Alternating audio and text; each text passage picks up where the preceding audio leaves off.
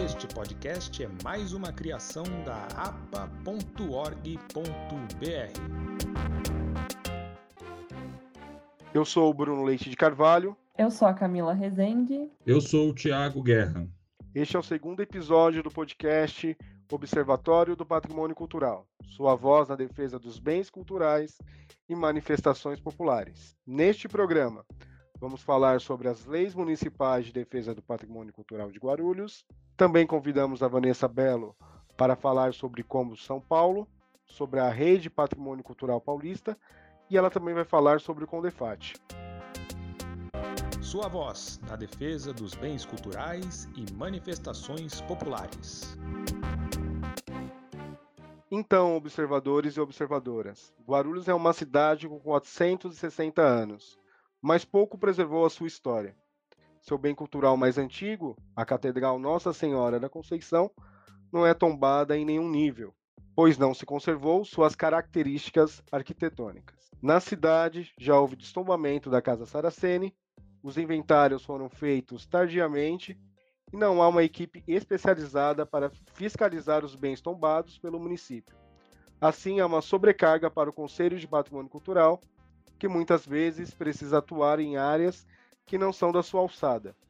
Thiago, após esse breve contexto, gostaria que você trouxesse um panorama mais detalhado sobre as leis municipais que defende o patrimônio cultural guarulhense. Olá, observadores, observadoras. Bom, o contexto ele precisa, às vezes, de alguns detalhes, pensando aí há pelo menos 40 anos que a gente pode falar sobre as primeiras leis de defesa do patrimônio cultural da cidade, né?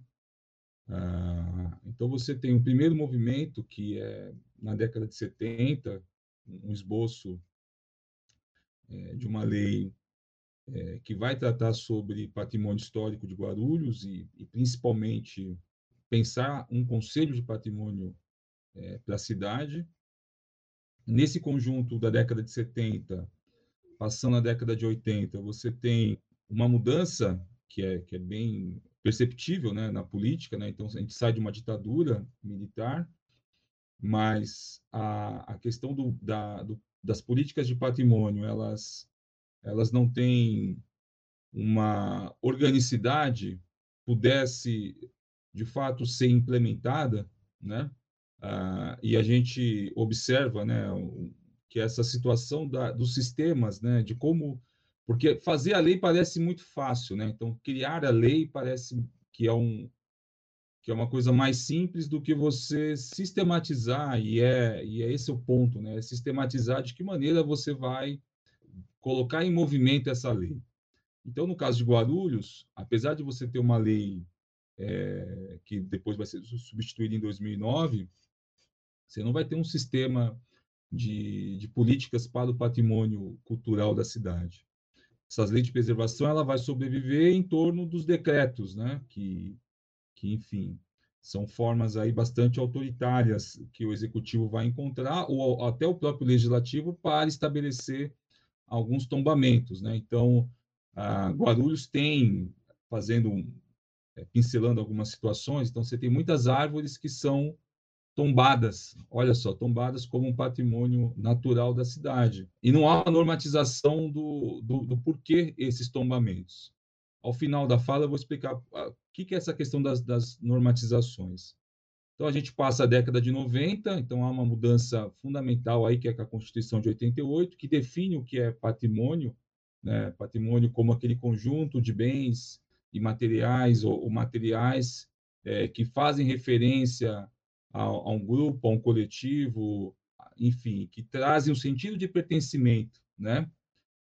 Mais do que isso, o patrimônio cultural ele passa por atributos de valor, né? Então, um conjunto de atributos que vai definir o que são esses valores. O que falta em tudo que eu falei é a questão desses atributos, né? Que podem ser normatizados por lei, podem ser normatizados por formas de identificar, mapear, fazer inventários, né? Então, não há isso, né? Então, a gente está falando de 70, 80, né? Contextualizando Guarulhos, e aí você tem a Constituição de 88, que traz um alento, que enfim, vai definir a questão do patrimônio cultural de maneira mais completa, vai definir, pensa essa questão dos atributos de valor, né? Então, modos de ser, fazer, bens edificados, formas de expressão, quer dizer, vai dando pistas, né, de como você vai encontrar esses atributos, mas ainda não chega em Guarulhos, né, uma lei de patrimônio. E aí, pensando na questão do panorama, nós temos a década de 90 que enfim, você tem um tombamento que vem antes de uma lei de patrimônio. Isso é um problema, vai traz um problema muito grande para nós que, enfim, não há inventários desses tombamentos. A lei de patrimônio que nós conhecemos, que é a 6573, né, de 2009, vai ser a primeira lei, enfim, que vai pensar uma normatização para a questão do patrimônio, definindo a questão do tombamento, fazendo referência, mesmo que incompleta, à questão do registro imaterial, estabelecendo, inclusive, formas de incentivo a pensar o tombamento, né? Então, uma possibilidade de você pensar um projeto de lei que vai estimular próprios, né, particulares a preservar, né? Algo que nunca foi desenvolvido, apesar da lei trazer esse mecanismo, mas isso, um decreto organizando isso nunca foi publicado, nunca foi nem pelo executivo, tampouco pelo legislativo da cidade. E, ainda assim, você vai ter depois uma reorganização do Conselho de Patrimônio, que vem na própria lei, né, que é, na verdade, uma lei de Conselho de Patrimônio Histórico, que vai dar uma abrangência, uma paridade importante entre poder público e sociedade civil, a partir de 2009. Então, quando você olha a questão dos panoramas, nessa questão das conjunturas, é muito claro como isso, de certa maneira, reflete, né, tem um impacto em como a lei ou de que maneira os políticos eles atuam. Então, a gente sai, na década de 70 e 80, o patrimônio sendo algo muito mais, enfim, a gente pode falar, um instrumento de populismo barato, né? Então, por exemplo, você tem o Parque Vizinho Leporace, que é tombado, né, assim, por um decreto de um vereador, ao final, né, da década de 2010 a década de 2000, se passa a ter uma lei de patrimônio e as tentativas aí de criar, de fato, um sistema municipal de políticas do patrimônio cultural. Algo inexistente ainda hoje, né? E talvez o nosso grande nó, né? A gente não tem um sistema, então, apesar de ter uma lei, ter um conselho que funciona, é exatamente a sistematização de políticas que nos falta. E esse é o nosso nó górdio a ser resolvido. Agora vamos trazer a Camila para a conversa. Camila, entre os anos de 1980 e 2010, surgem as leis municipais para defender o patrimônio local de Guarulhos. E também há uma lei de destombamento nesse período. O que você pesquisou sobre isso? Na verdade, né, o meu comentário vem após o Thiago. Meio que o Thiago já resumiu bem o panorama de Guarulhos, dessa questão das leis, aí, na verdade, da lei patrimonial. Ele já fez um breve histórico, né, desde 80 até 2010.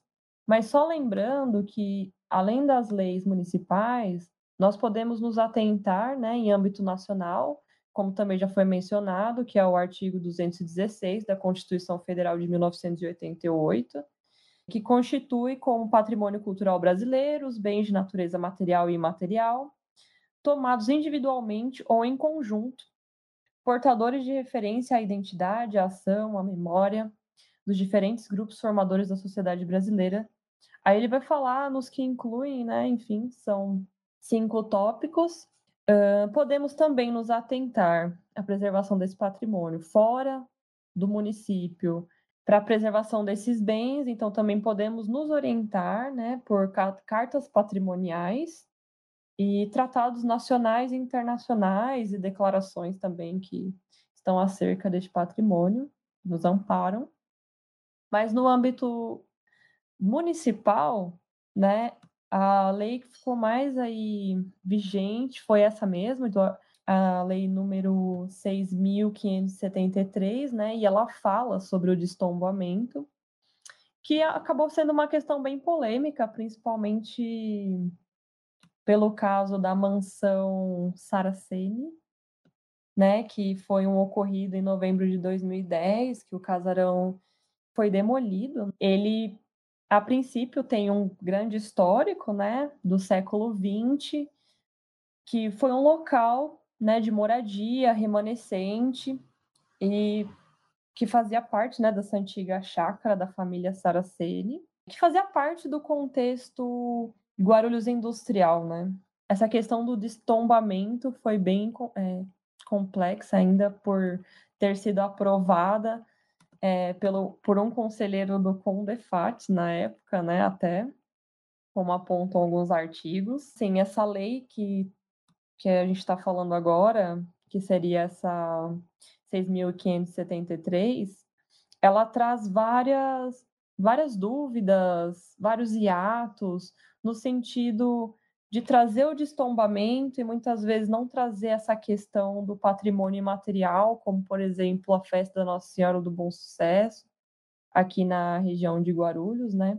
Então, é uma lei cheia de hiatos mesmo, né? De pontos vagos aí, né? Então, ela aponta essa questão do destombamento, mas outras questões ficam bem vagas, como até o próprio Thiago mencionou.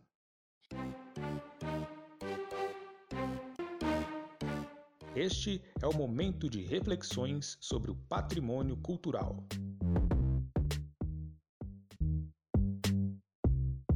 Thiago, quais são as falhas dessas leis municipais? O que ficou faltando?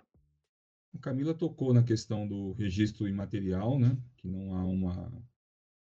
Apesar da definição, como a Camila fez a leitura, né? Então, é uma definição muito clara sobre a questão do que é imaterialidade, não há um parâmetro definido para pensar de que maneira esse registro pode ser realizado. Então, tomando como exemplo, o registro de patrimônio imaterial, ele traz aí mecanismos diferentes do tombamento, né? Até pela questão do tempo, que é necessário, inclusive, ser revisto, né, a cada 10 anos, 15 anos, enfim. Então, não há essa definição. Mas de maneira mais geral, assim, o que falta... se a gente pega, por exemplo, um artigo da lei, incentivos à preservação, que é o que eu comentei agora há pouco, né? Quer dizer, você tem aqui uma definição muito clara sobre penalidades, né? Então, o que são as infrações, né? De maneira geral, não se cumpre. Não se cumpre essas penalidades, né? Então, não há uma atuação do Poder Executivo para que se possa, de fato, fazer a fiscalização dessas ações, né? Então, se a gente pensa a questão de zeladoria, né, dos bens tombados, né? Então, essa questão da zeladoria. Então, quem faz a zeladoria? Quem faz o cuidado? O proprietário. Então, se a gente tem a grande maioria dos bens cujos proprietários, o proprietário é o poder público, ele é responsável pela zeladoria, então pelo cuidado. Quem fiscaliza o poder público? Seria, no caso, o Ministério Público. Então, você precisa, a cada situação, fazer uma denúncia ao MP. Mas há outros bens que você tem outros proprietários. E quem os fiscaliza? Então, não há um técnico que faz a fiscalização. O Conselho de Patrimônio Histórico, ele não é esse órgão técnico. Então, é um fio, né? Então, a gente vai puxando, como se a gente estivesse aqui desfazendo os nós, né?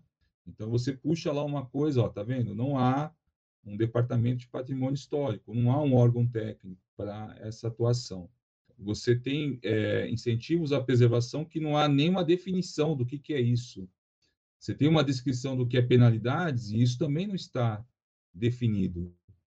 Você tem a questão do patrimônio material que também não está definido. Então, como bem a Camila falou, são várias lacunas que aparecem nessa lei e falando claramente, há pouca vontade de querer preenchê-las, né?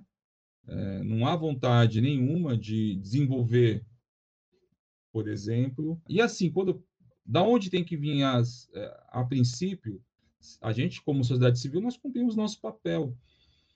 Mas o executivo precisa preencher. A luta pelo inventário, que é uma coisa que a gente fala há 10 anos, saiu agora.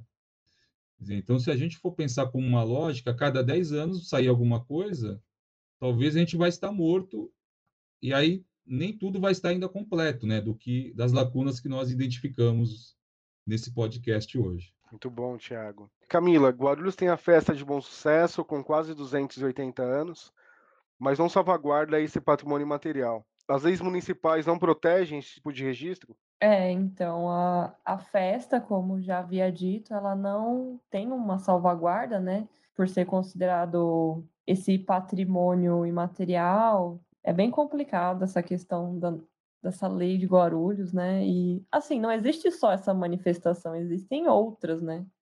Mas essa é uma que já ocorre há muitos anos, né? Então, a Festa do Bom Sucesso, ela ocorre em agosto, na Igreja do Bom Sucesso, aqui para a região de Guarulhos. A maioria das pessoas dessa região conhecem a festa, né? Ela fica localizada aqui em Guarulhos. Trata-se desse evento que é um louvor à Nossa Senhora do Bom Sucesso, e ela é padroeira da igreja, né? É uma das festas mais emblemáticas do município, e ela ocorre desde meados do século XVIII, com as atividades da carpição, né? Que seria a benção da terra, e as apresentações folclóricas. Então, é uma festa emblemática, isso daí é um registro, as pessoas conhecem, isso está na história oral, né? E, infelizmente, a nossa lei de Guarulhos não tem um olhar para isso. Existem realmente vários conflitos com relação a esta lei. Me permite, Camila? Por favor, Thiago. A questão do Bom Sucesso é o exemplo típico para... Vou pensar um case de estudo, quer dizer, você tem elementos, como bem a Camila falou, suficientes para registrar, você tem mestrado já realizado, você tem ações que a própria APA já realizou, você tem, enfim, documentação mais do que suficiente, você tem temporalidades ali que trazem a importância que essa festa tem para um território, né, para um conjunto de grupos que estão para além de Guarulhos, né? E você não tem uma lei, né? Não tem uma lei que vai dar sustentação, por exemplo, mas se você registrar a Festa de Bom Sucesso, é por quanto tempo? O que você precisa? E aí vem uma lamentação muito grande, porque uma das pessoas que a gente está homenageando aqui nesse podcast, que é a antiga chefe do arquivo histórico, né? Já saudosa Aracy Borges, ela... faleceu essa semana, né, de Covid, e essa era uma das batalhas dela, né? Quer dizer, eu lembro de um seminário que nós participamos do Conselho de Patrimônio Histórico, que o ponto era a questão do patrimônio material, que apesar de, como bem a Camila falou, né, tem tantos movimentos, expressões artísticas em Guarulhos que podem ser olhados pela questão do imaterial, porque falam do nosso sentido de pertencimento, de identificação da cidade. Você não tem um sistema que vai receber essas solicitações, né? E, assim, algo muito simples, né? Olha, qual que é o tipo de expressão artística, que movimento é esse, quanto tempo ele está na cidade, o que está produzido. Então, você não tem uma ficha padrão que possa ser preenchida. Nem para tombamento, né, enfim, a APA realiza os pedidos de tombamento, um modelo próprio, nem para isso existe. Então, uma falha assim, gigantesca, e ainda hoje é uma falha, né? E a gente tem que lidar com essas falhas. No caso do patrimônio imaterial, né, precisa ter um corpo técnico para poder acompanhar essas manifestações, para ver se elas continuam ocorrendo, para ter um trabalho, para que essas manifestações não sejam perdidas. Tem todo esse trabalho de acompanhamento que na lei, né, que existe hoje no município, ela não compõe. Então, é uma das questões que a lei acaba deixando um buraco na questão do imaterial. Agora é a hora da visita falar. Agora é o momento de apresentar a nossa convidada. Ela que é coordenadora do Conselho Internacional de Monumentos e Sítios, o ICOMOS São Paulo, e também é uma das responsáveis pela criação da Rede Patrimônio Cultural Paulista, na qual a APA faz parte. Vanessa, Gostaria que você falasse sobre a sua formação e sua atuação na área de patrimônio cultural. Bom, Bruno, obrigada pelo convite. Parabéns pela iniciativa aqui da Associação de Guarulhos, né, de Defesa do Patrimônio. É uma iniciativa bastante importante, né, a gente pautar o patrimônio, conversar sobre ele, porque, afinal, sem memória, um povo não significa nada, né? Então, eu queria primeiro parabenizar o projeto de vocês. E aí, aproveito para me apresentar. Eu sou a Vanessa Belo, sou arquiteta e urbanista, formada na PUC de Campinas, onde eu dou aula hoje, né? Sou professora pesquisadora na Unicamp também, fiz meu mestrado e doutorado em Planejamento Urbano e Regional na FAUSP, sou conselheira do CAU, né, o Conselho de Arquitetura e Urbanismo do Estado de São Paulo, onde eu coordeno também a Comissão de Patrimônio Cultural. O ICOMOS é uma instituição internacional, né? Conselho Internacional de Monumentos e Sítios.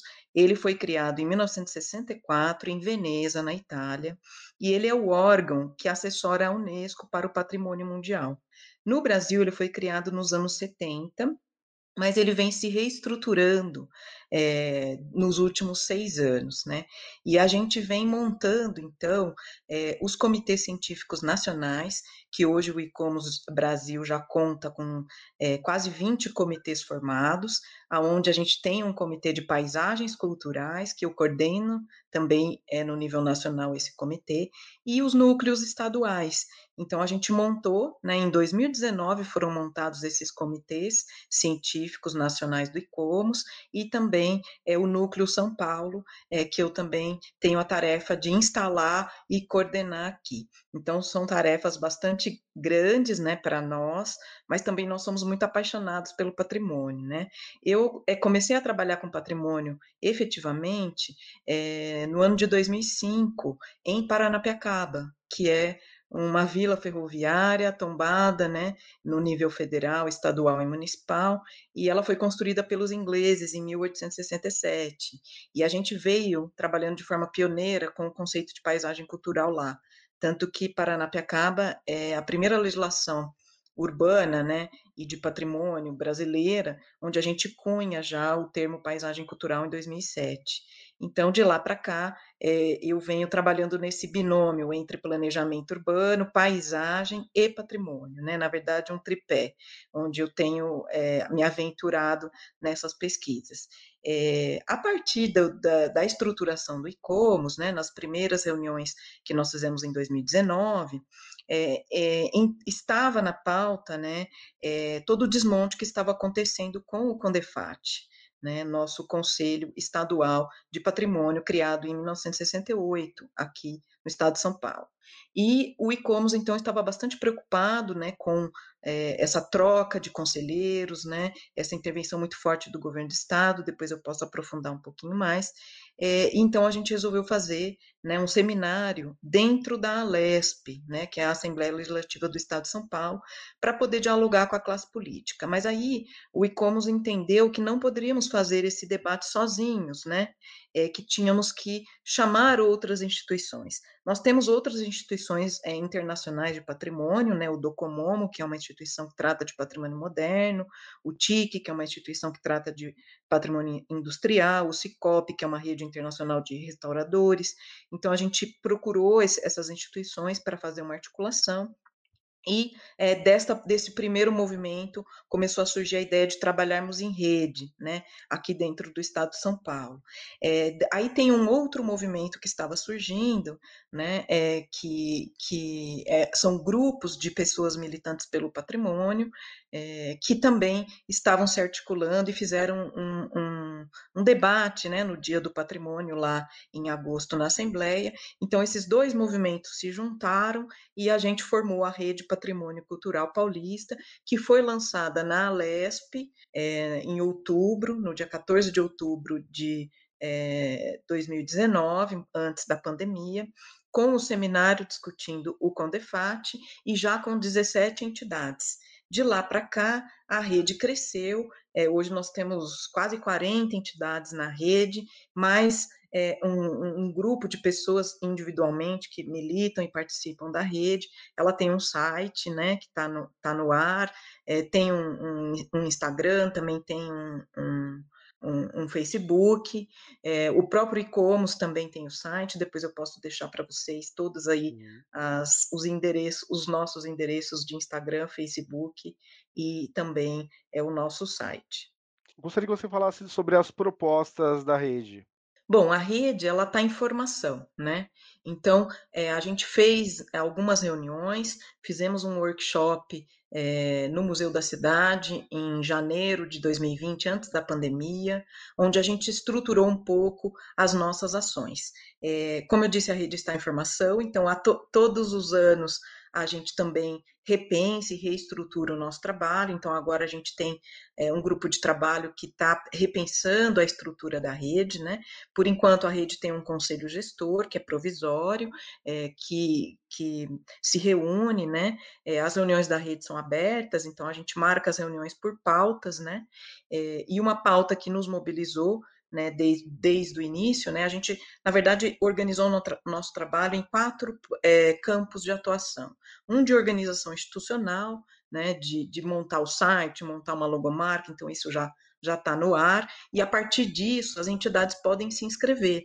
Então, a rede é aberta, qualquer pessoa e qualquer entidade, ou escritórios, né, a gente tem escritórios, grupos de pesquisa, né, escritórios de arquitetura que trabalham com restauro, que integram a rede hoje. Então, a rede é aberta, pelo nosso site qualquer um pode se inscrever. Então, a exigência única que a gente faz é que a pessoa ou a entidade tenha um histórico de pelo menos 5 anos de atuação no patrimônio. Então, você coloca lá um breve currículo da sua entidade ou seu currículo pessoal, e a rede recebe, então, essas pessoas. Então, pelo site, qualquer um pode ali se inscrever, qualquer entidade está convidada a participar da rede que atua no Estado de São Paulo, né? Aí a gente tem um eixo de trabalho que é a ação política e mobilizações, então, esse debate do CONDEPHAAT foi um deles, né? Está sendo, porque esse debate ainda não terminou, ele está em processo de discussão, né? E a gente também teve, dentro da ação política, uma ação o ano passado, que foi a pauta compromisso. Então, foi uma ideia, né, que foi lançada por um dos nossos colaboradores, o Ayrton Camargo, que é do movimento Preserva ASP, um militante bastante antigo em São Paulo, na preservação ferroviária, no patrimônio moderno, e ele também propôs essa ação. Então, aproveitando, né, o momento político de eleições municipais, a rede pautar os candidatos, né, oferecer uma pauta, compromisso. Então, a gente redigiu uma pauta, né, que foi aprovada pela nossa rede, colocamos esse documento no site, e aí os candidatos, tanto ao executivo quanto ao legislativo, puderam se inscrever, assinar, subscrever o compromisso com o patrimônio cultural. E, para nossa surpresa, nós tivemos cerca de 100 candidatos em todo o estado de São Paulo, em mais de 30 cidades, de 25 diferentes partidos políticos, né, que subscreveram a nossa carta. Então, o fato também dela estar na internet e ser acessível e ter se circulado facilitou, né, a entrada, né, a subscrição desses candidatos. Muitos deles foram eleitos, nós estamos fazendo esse balanço ainda, né, de quantos foram eleitos, mas, de qualquer forma, é um número bastante otimista, bastante expressivo para uma primeira ação coletiva, assim, da rede, né? E agora, como eu disse, a gente está reestruturando um pouco a nossa estrutura institucional, né, de processos internos decisórios, enfim, estamos repensando e discutindo um pouco esse processo. Então, a rede é aberta e fica o convite aí para todos os militantes de Guarulhos e também da região de Guarulhos e do Estado de São Paulo para poder se juntar a nós nessa luta. Quanto mais pessoas, melhor, né, Vanessa? Uma das questões, né, uma das principais demandas da rede é a reestruturação do CONDEPHAAT. Gostaria que você falasse um pouco como anda essa questão de preservação dos patrimônios no estado de São Paulo, a questão do CONDEPHAAT, como anda atualmente? Bom, é um assunto bastante complexo, né? Eu vou fazer um recorte dele aqui, né? Porque nós, inclusive, a rede foi lançada, né, como eu disse, na Alesp, debatendo o CONDEPHAAT, né? Por quê? Porque no ano de 2019 a gente teve uma recomposição do Conselho, né? O Conselho foi criado em 1968 por lei, mas em 1968 a gente tinha uma outra estrutura social, política, estávamos numa ditadura, né? Então, era um outro contexto, né? De lá para cá, a composição do Conselho veio sendo modificada através de decretos, né? O decreto é um instrumento bastante complicado, porque ele cria uma instabilidade jurídica muito grande, né? Fica a critério do executivo definir aquela composição, né, que nos primeiros decretos aquela composição ainda tinha alguma correspondência com o que estava desenhado na lei, e depois ela veio perdendo bastante aquelas proporções, né? Até que neste último decreto de 2019, basicamente a gente tem um conselho que é 2/3 indicado pelo governo e 1/3 sociedade civil. Então, se perdeu muito a paridade, né, a representação da sociedade civil. E a sociedade civil, historicamente no CONDEPHAAT, estava majoritariamente representada pelas universidades, e basicamente as 3 universidades paulistas, né, USP, Unesp e Unicamp. De lá para cá, nós temos uma ampliação das universidades em São Paulo. Temos as federais, né, Federal de São Carlos, Unifesp, Federal do ABC, que estão em regiões distintas, né, do estado de São Paulo e podem muito colaborar com esse debate. Nós temos organizações, como eu falei, o próprio ICOMOS, o Docomomo, o TIC, organizações internacionais que têm representação brasileira e no estado de São Paulo organizadas, né, o ICOMOS vem se organizando no estado de São Paulo desde 2019. Então, nós temos uma mudança, né, nos atores sociais, né? E o ICOMOS, ele é uma instituição de especialistas do patrimônio, mas ao mesmo tempo de militantes, né, e que podem muito bem estar representando os diversos patrimônios. Então, a gente até, as 3 entidades, antes da rede existir, as 3 entidades ICOMOS, TIC e Docomomo assinaram conjuntamente, né, um documento que foi enviado ao CONDEPHAAT para que a gente pudesse pleitear vagas também para estas instituições, assim como as outras universidades, que não são só as 3 paulistas, também pleiteiam participação no Conselho, no sentido de ampliar essa participação, diversificar, contribuir com as diversas áreas do saber, né, dos campos, né, desde a arquitetura e do urbanismo, a geografia, a antropologia, a sociologia, enfim, né, a história, as várias áreas que contribuem para a diversidade e a ampliação conceitual do patrimônio nos últimos anos, né? Então, o que estava em debate no seminário da Alesp, que a gente vem debatendo até hoje, a recomposição do Conselho, de forma que ele seja paritário ou tripartite, né? Que tenham 3 partes representadas ali. Então, esse é um debate que está sendo construído, e também que ele represente melhor a sociedade que atua no patrimônio hoje, com mais capilaridade no Estado. Por outro lado, a gente também discute a política de patrimônio como um todo, né? Porque a gente tem uma política basicamente estruturada sobre um instrumento, que é o tombamento do patrimônio material. Hoje nós ampliamos para o registro do patrimônio material, que o CONDEPHAAT já vem praticando, mas nós temos outros patrimônios também além desses, né? As paisagens culturais, a gente tem o Instrumento Nacional da Chancela da Paisagem Cultural, a Unesco, o Patrimônio Mundial, trabalhando com a paisagem cultural em nível internacional, e também com sítios nomeados no Brasil, como Rio de Janeiro, Paraty, por exemplo, Pampulha, que são paisagens culturais reconhecidas pela Unesco. E a gente também precisa de uma estrutura de política não baseada apenas no instrumento de reconhecimento, que seriam esses 3, né? Tombamento, registro e chancela, mas também toda uma estrutura de financiamento, né, de capilaridade, o que a gente chama de Sistema Estadual de Patrimônio Cultural ou Sistema Nacional, né? Por exemplo, Minas Gerais conseguiu estruturar, desde os anos 90, uma política invejável de patrimônio cultural, onde, através do ICMS cultural, que é 1% do ICMS destinado ao patrimônio, eles estruturaram a capilaridade do sistema. Então, para o município conseguir ter acesso a esse recurso, ele precisa ter um conselho de patrimônio, ele precisa ter tombamento, registro, ele precisa ter bens tombados, ele precisa ter um conselho, ele precisa ter funcionários, técnicos. Quanto mais estrutura ele tiver, mais ele pontua no sistema e mais recurso ele ganha do governo do estado.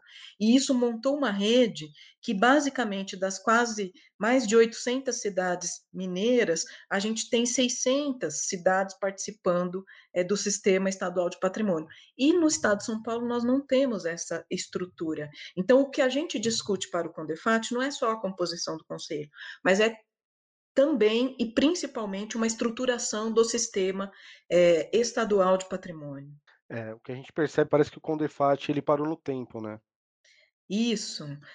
O CONDEPHAAT ele parou no tempo, apesar, né, do trabalho bastante sério que os técnicos e que o próprio CONDEPHAAT faz em relação aos tombamentos, à apreciação, né, desses tombamentos e dos registros. Então, assim, a gente tem uma escassez de funcionários, né? Então, assim, o estado de São Paulo, pelo porte, né, são mais de 500 bens tombados pelo CONDEPHAAT no estado, e só não se tombam mais porque o órgão não tem capacidade de gestão, né? A gente está falando de um conselho, de um órgão de preservação, que no ano de 2019 tinha como dotação orçamentária pouco menos de R$200 mil para fazer a gestão do patrimônio no estado como um todo.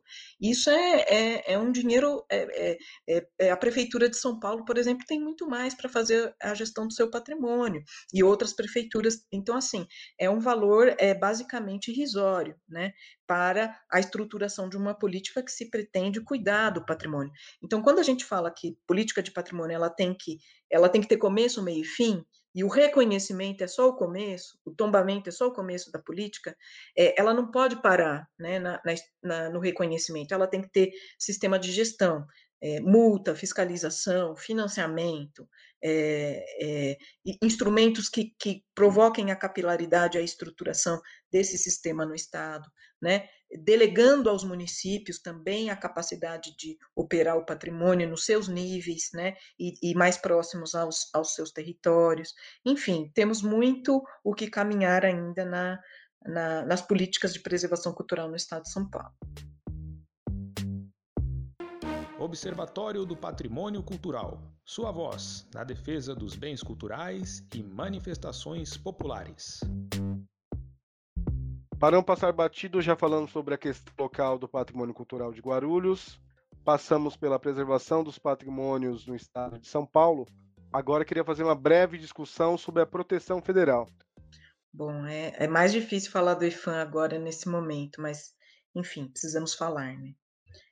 Bom, em relação ao IPHAN, né, o nosso órgão federal de patrimônio, lembrando que ele é um dos órgãos pioneiros da América Latina, né? Ele foi criado em 1937, a gente tem o Decreto-Lei 25, que cria o instrumento do tombamento, que foi o primeiro instrumento brasileiro a fazer valer a função social da propriedade. Hoje se fala muito em Estatuto da Cidade, que é de 2001, né? Mas lembrando que a gente, desde 1937, o IPHAN, quando declara um bem tombado, um patrimônio nacional, ele está declarando que o interesse público é superior ao interesse privado naquele bem, né? E isso causa uma série de problemas em relação também às reações que o mercado imobiliário tem, sobretudo em relação aos bens. Então, o IPHAN, né, ele é um órgão pioneiro. A gente fala que, né, o IPHAN teve seus primeiros 30 anos, né, que foi a fase heróica do IPHAN, né, onde se tombou muita coisa, né, se operava com a ideia muito de monumento, monumento isolado, muitos bens isolados. Depois se cresceu para a ideia de sítio histórico e conjuntos urbanos, até com a Carta de Veneza de 64, que amplia, né, o conceito de patrimônio para os sítios históricos. E depois, nos anos 80, a partir da nossa Constituição Federal, de 88, amplia para o conceito de patrimônio cultural, que engloba também os patrimônios imateriais, embora a política de patrimônio material vá começar no ano 2000 com o instrumento do registro toda a estruturação da Política Nacional de Preservação do Patrimônio Imaterial. As paisagens culturais são um tema já tratado pela Unesco em 92, Comitê do Patrimônio Mundial, mas que vão chegar no Brasil e começarem a ser estruturadas a partir de 2009 com o instrumento da Chancela Nacional Brasileira da Paisagem Cultural. Então, a gente tem aí, né, um momento muito forte do IPHAN, sobretudo do ano 2000 até o final do governo Temer, né, onde a gente teve aí depois a troca de gestão, né, a extinção do Ministério da Cultura e a sua anexação ao Ministério do Turismo. Isso enfraquece muito o setor cultural e, sobretudo, o setor de patrimônio, porque a gente que trabalha com patrimônio, a gente sabe que dentro da cultura o patrimônio sempre tem menos recurso e sempre tem menos prioridade. Então, esta reestruturação administrativa, né, deixando o IPHAN e a cultura dentro de uma pasta de turismo é muito negativa, né? E com todos esses problemas que a gente vem vivendo, com pandemia, com crise econômica, né, os cortes de orçamento estão bastante drásticos em todas as áreas, e na área do patrimônio, que é uma área já bastante escassa de recursos e estrutura, isso também vem acontecendo, né? Outro problema em relação ao patrimônio no IPHAN é que, pela primeira vez, nós temos uma presidência do IPHAN que não é uma pessoa da área de patrimônio cultural indicada, né? Então, isso também prejudica muito a trajetória, as políticas, o olhar para o patrimônio, as prioridades, né? Então, a gente tem um problema orçamentário e temos um problema dos funcionários nomeados para coordenar o trabalho do IPHAN, que, não entendendo de patrimônio, prejudicam bastante, né, as políticas. Então, nós vivemos num momento frágil, né, no Brasil, em todas as políticas, e no patrimônio cultural isso não é diferente, né? Até por conta desse movimento, o próprio ICOMOS e outras entidades montaram o Fórum Nacional do Patrimônio, em defesa do patrimônio nacional. Então, mais de 20 entidades, entre elas o ICOMOS, o Docomomo, o próprio TIC, o IAB, né, e o SASP, né, a Federação Nacional de Arquitetos, que é o Sindicato dos Arquitetos, e outras tantas entidades estão fazendo parte desse fórum, exatamente para observar o que está acontecendo e se manifestar e acionar a classe política, né, em relação aos desmontes na área do patrimônio cultural. Thiago, como anda o IPHAN atualmente? Bem, como bem disse a Vanessa, nós estamos aí com um grave problema a ser resolvido em relação ao IPHAN. Eu não vou trazer o que ela colocou, que é essa situação que é complicadíssima em relação tanto à Secretaria de Cultura quanto ao IPHAN está vinculado ao Ministério do Turismo. Isso foi até um tema, né, de debate nosso, uma vez na APA, e a gente fez até uma comparação interessante relacionada a isso, que era o orçamento da cultura somado ao orçamento do IPHAN, era mais que acho que era 3 vezes mais do que o orçamento do turismo, considerando aí os dados de 2018. Quer dizer, então, é uma potência de instituto, né, um instituto que deve completar em breve, né, e torcemos para que complete o seu centenário, e que agora está alojado aí num cantinho do Ministério de Turismo, sendo, não vou dizer sabotado, né, que é uma palavra sempre muito complicada, né, mas, apesar de parecer ser uma sabotagem, mas ele tem as suas limitações sendo cada vez mais estimuladas, né? E achei interessante a Vanessa falar em era de ouro, né, do IPHAN, Você tem a era de ouro do IPHAN, que é a era dos arquitetos, mas você tem a era de ouro do IPHAN também, que é a era do patrimônio material, né? E que, até pelos valores que trabalham dentro do IPHAN, isso ainda se mantém, a duras penas se mantém. Vai ser, inclusive, o nosso balanço relacionado às notícias aí de patrimônio do último mês. Mas, enfim, meu comentário é pegar, por exemplo, essa situação do complexo Vaz de Guimarães, o complexo Ibirapuera, que causou todo um reboliço relacionado ao seu pedido de tombamento aqui em São Paulo, negado pelo CONDEPHAAT, como bem falou também a Vanessa, né, nesse contexto também de reforma e de diminuição da participação da sociedade civil dentro do CONDEPHAAT, e sociedade civil que se expressava principalmente nas universidades, que vão ter sua participação minada, né, por conta da reforma promovida aí pelo governo João Dória. E acho que o exemplo do complexo do Ibirapuera ele é interessante de olhar, porque há um pedido de tombamento via órgão aí paulista, né, o CONDEPHAAT, ele é negado, e aí o mesmo arquiteto pede o tombamento via IPHAN.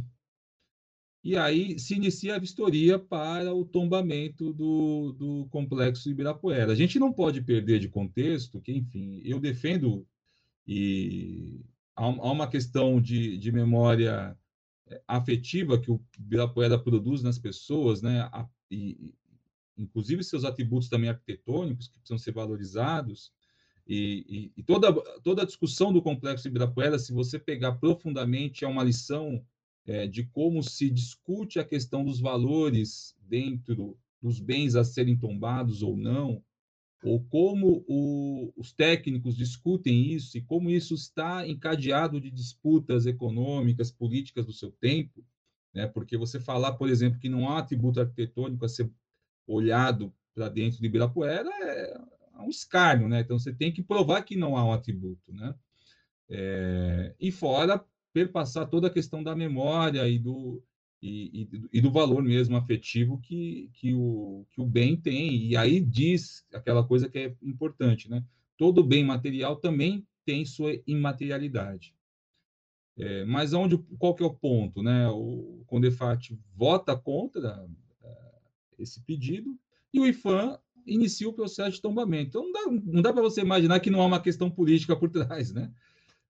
Porque na mesma semana que isso acontece, tem uma notícia que eu peguei aqui, que o museu da UFRJ, né, o Museu Nacional, ele está brigando com o IPHAN para obter recursos, e o IPHAN não oferece nenhuma. Tem até a fala do diretor, né, do Museu Nacional, Alexandre Kellner, né, que ele fala assim: olha, o maior problema hoje é que nós temos a lentidão do IPHAN. Nós temos saudade quando o IPHAN era um parceiro do Museu Nacional. Nós queríamos que isso fosse recuperado. Hoje são documentos parados, reuniões que eles não vão, não marcam, fiscalização esquisita. Eles não estão sendo parceiro do Museu Nacional, que era até meados do ano passado. Lembrando que o Museu Nacional pegou fogo em 2018. Quer dizer, o que tem de emblemático nessa história toda é perceber que o IPHAN, contrariando toda a sua tradição técnica, ela está a serviço da política mais do que qualquer outra época, né?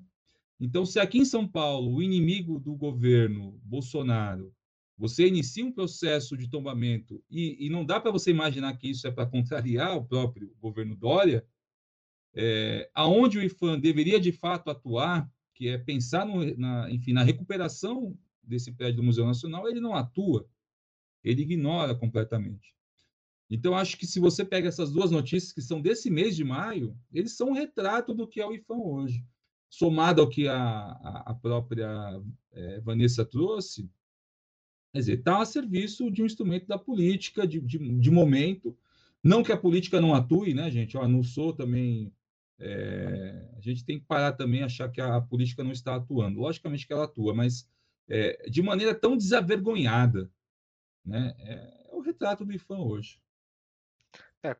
Tanto o IPHAN quanto o CONDEPHAAT, eles estão sendo aparelhados politicamente, né? Isso cabe tanto para o IPHAN quanto para o CONDEPHAAT. Sua voz na defesa dos bens culturais e manifestações populares. Agora vamos passar por algumas notícias sobre o patrimônio cultural. A primeira informação vem lá do Rio de Janeiro, onde a Câmara Municipal de Vereadores recebeu o pedido de tombamento da quadra da Escola de Samba Unidos da Tijuca, ela que é a terceira agremiação mais antiga do Rio de Janeiro. Só fica atrás da Portela e da Mangueira. Vamos continuar no Rio de Janeiro, porém na cidade de Niterói. De lá vem um projeto inovador.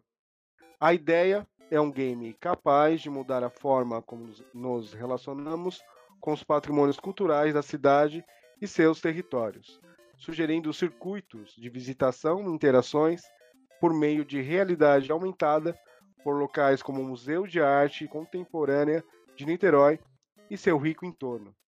O projeto é do Instituto Brasileiro de Direitos Culturais, o IBDCult. O financiamento é coletivo, mas cada R$1 doado, o BNDES investe mais R$2. Para quem quiser mais informações, o projeto se chama Salvaguarda Digital, Passaporte Ingá Boa Viagem. É esperado investimento de R$75 mil. Na descrição deste episódio, há mais informações. Por último, compartilha notícias sobre a revalidação do Tambor de Crioula como Patrimônio Imaterial do Brasil. Neste mês de maio de 2021, o IPHAN aprovou a revalidação do Tambor de Crioula do Maranhão como Patrimônio Cultural Imaterial Brasileiro, conforme preconiza o decreto número 3.551, de 4 de agosto do ano 2000. A cada 10 anos, o IPHAN deve fazer a revalidação do título. Nessas revalidações, são verificadas como andam os costumes, se eles estão conforme as informações registradas no livro de patrimônio imaterial.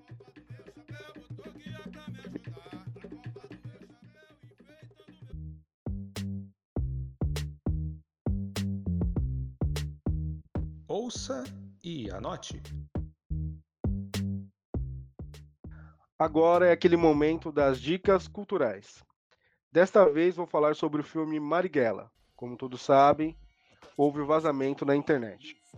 O Marighella, estrelado pelo seu Jorge, traz o tom de busca de saída revolucionária para os dias atuais de tantos retrocessos. Pontual para o momento que vivemos, este filme é um exemplo de censura, já que a Ancine segura o lançamento da obra. A atuação de seu Jorge consegue mostrar a sobriedade revolucionária de Marighella, sua disciplina e seu lado doce ao lado do filho, além de sua preocupação com os companheiros de luta. Com ótimas atuações, roteiro bem construído e sua fotografia em tons de cinza, Marighella deixa a dica que é preciso lutar para mudar o país. Nós não somos marginais, nós não somos bandidos, nós somos revolucionários que lutam pela liberdade do povo que foi roubada pelo golpe militar.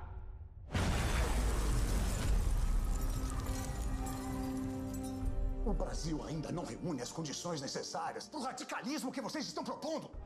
Trabalhadores explorados e assassinados. Imprensa amordaçada. Ok, Preto, já chega. Presidente eleito, expulso do país por uma corja de fascistas. Assim fica a minha dica de Marighella, dirigido por Wagner Moura. Thiago, o que você indica para os observadores e observadoras? Pessoal, vou indicar um livro que eu tive o prazer de participar do curso. É o livro Caminhando a Paulista, Pequeno Manual do Historiador da Cidade. É um livro organizado pelo Carlos Moura, Michele Dias e Vanessa Lima e ilustrado por Melissa Rudalov. É um grupo de pesquisadores financiado aí pelo PROAC, um dos editais do PROAC.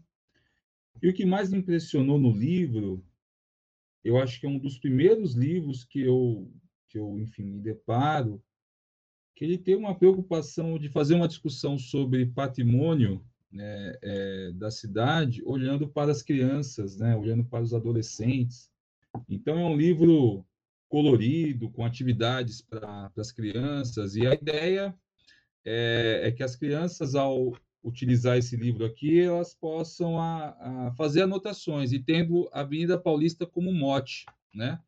Então, por exemplo, começa um dos motes aqui, é a Casa das Rosas, né? E aí traz uma ideia de fazer inventários, né? Que é uma discussão bem interessante desse grupo, né? De que maneira os inventários eles podem sair de uma rotina de escritório, dessa coisa toda que a gente falou sobre CONDEPHAAT, IPHAN, Conselho de Patrimônio aqui de Guarulhos, né? Então, não apenas ficar no escritório, mas, de fato, ser algo que performático, né? Ou algo que possa ser realizado até por uma criança ou até por um adolescente, exercitando essa questão mesmo do afetivo, do cinético, né? Do sentido de estar olhando, anotando, conversando, trocando ideias, né? Então, é um livro que eu indico para conhecer. A APA vai fazer aí no podcast, a gente vai deixar o link para quem tiver interesse em adquirir o livro. Eu não terminei ainda de ler, então não vou ainda emprestar para ninguém.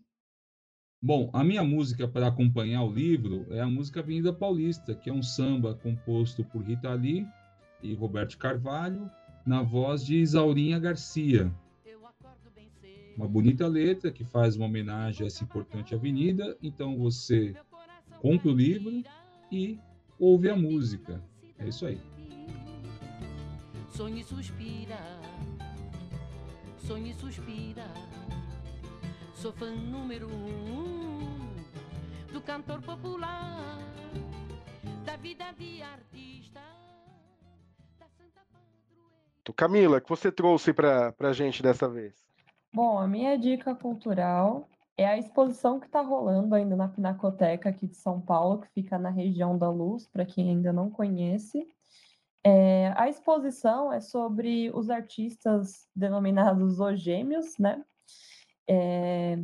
Então, a Pinacoteca de São Paulo, Museu da Secretaria de Cultura e Economia Criativa do Estado de São Paulo, exibe desde o dia 15 de outubro de 2020 até 9 de agosto de 2021 a exposição Os Gêmeos, com o nome Segredos, né, da exposição, tema. É a primeira exposição panorâmica da dupla de artistas formados pelos irmãos Otávio e Gustavo Pandolfo. Então, essa mostra, apresentada pelo Bradesco, né, conta com mais de 1.000 itens, cerca de 50 inéditos ou nunca exibidos no país, e mais de 1.000 itens nesse rico imaginário. Eles são artistas famosos, né? Eles são brasileiros, eles são famosos pela sua street art, pelo grafite, e, além disso, a Pinacoteca também disponibiliza da exposição um tour virtual da exposição, tá? Que apresenta a experiência virtual em 360 graus da mega exposição Os Gêmeos Segredos. Então, Vanessa, a gente gostaria de agradecer a sua presença. Você tem alguma dica cultural para passar para a gente? 2 dicas culturais para passar para vocês. Uma é o pessoal visitar os nossos sites, né? Conhecer o site da Rede Patrimônio Cultural Paulista, o site do ICOMOS. Depois eu vou passar para vocês aí o endereço. Nós temos 2 projetos dentro do ICOMOS que são bem legais, é uma dica cultural bem legal para vocês seguirem a gente. Então, o ICOMOS São Paulo tem um Instagram onde a gente publica semanalmente fichas sobre o patrimônio cultural paulista. Então, tem lá as fotos, tem um breve resumo, né, a data desse bem, o que ele significa, o tipo de arquitetura, que cidade ele está. Então, é legal ir acompanhando para conhecer esses patrimônios paulistas. O Comitê Científico Nacional de Paisagens Culturais do ICOMOS também tem um Instagram onde a gente publica as paisagens mundiais, para que vocês possam seguir ali a gente, curtir e acompanhar e conhecer um pouco mais o patrimônio paulista e as paisagens mundiais. Muito bom, depois a gente coloca na descrição do episódio. Gostaria de agradecer a sua presença. E fique à vontade para fazer suas considerações finais, deixar os seus contatos, fique à vontade. Eu queria agradecer o convite, parabenizar de novo, né, o trabalho de vocês, né? Essa atuação regional e local é muito importante, e é importante a gente, né, nós que militamos em órgãos também nacionais e internacionais, podemos ter esse contato com vocês, essa capilaridade, né, passar um pouquinho do que a gente está fazendo, aprender com vocês o que vocês estão fazendo. Então isso é muito legal, né, e eu agradeço o convite. Esta foi a participação da nossa convidada Vanessa Belo. Antes de finalizarmos, gostaríamos de dedicar este episódio para nossa querida amiga Aracy Borges Dias Martins, ela que durante anos foi a responsável pelo Arquivo Histórico de Guarulhos. No dia 21 de maio, faleceu após complicações causadas pela Covid-19. Em nome de toda a Associação Amigos do Patrimônio Arquivo Histórico, deixamos registrado o nosso reconhecimento pelo seu trabalho e sua parceria conosco. Jamais a esqueceremos. E como dizemos na morte de lutadores como ela, Aracy presente. Observatório do Patrimônio Cultural. Sua voz na defesa dos bens culturais e manifestações populares. Este foi o segundo episódio do seu podcast Observatório do Patrimônio Cultural. Teremos um programão por mês e mais 3 pílulas. Assim, toda semana você acompanha uma novidade no agregador de áudio de sua preferência. Eu sou o Bruno Leite de Carvalho. Eu sou a Camila Rezende. E eu sou o Thiago Guerra. As artes visuais ficam por conta de Renato Cavagutti. Ficamos por aqui e até o próximo episódio.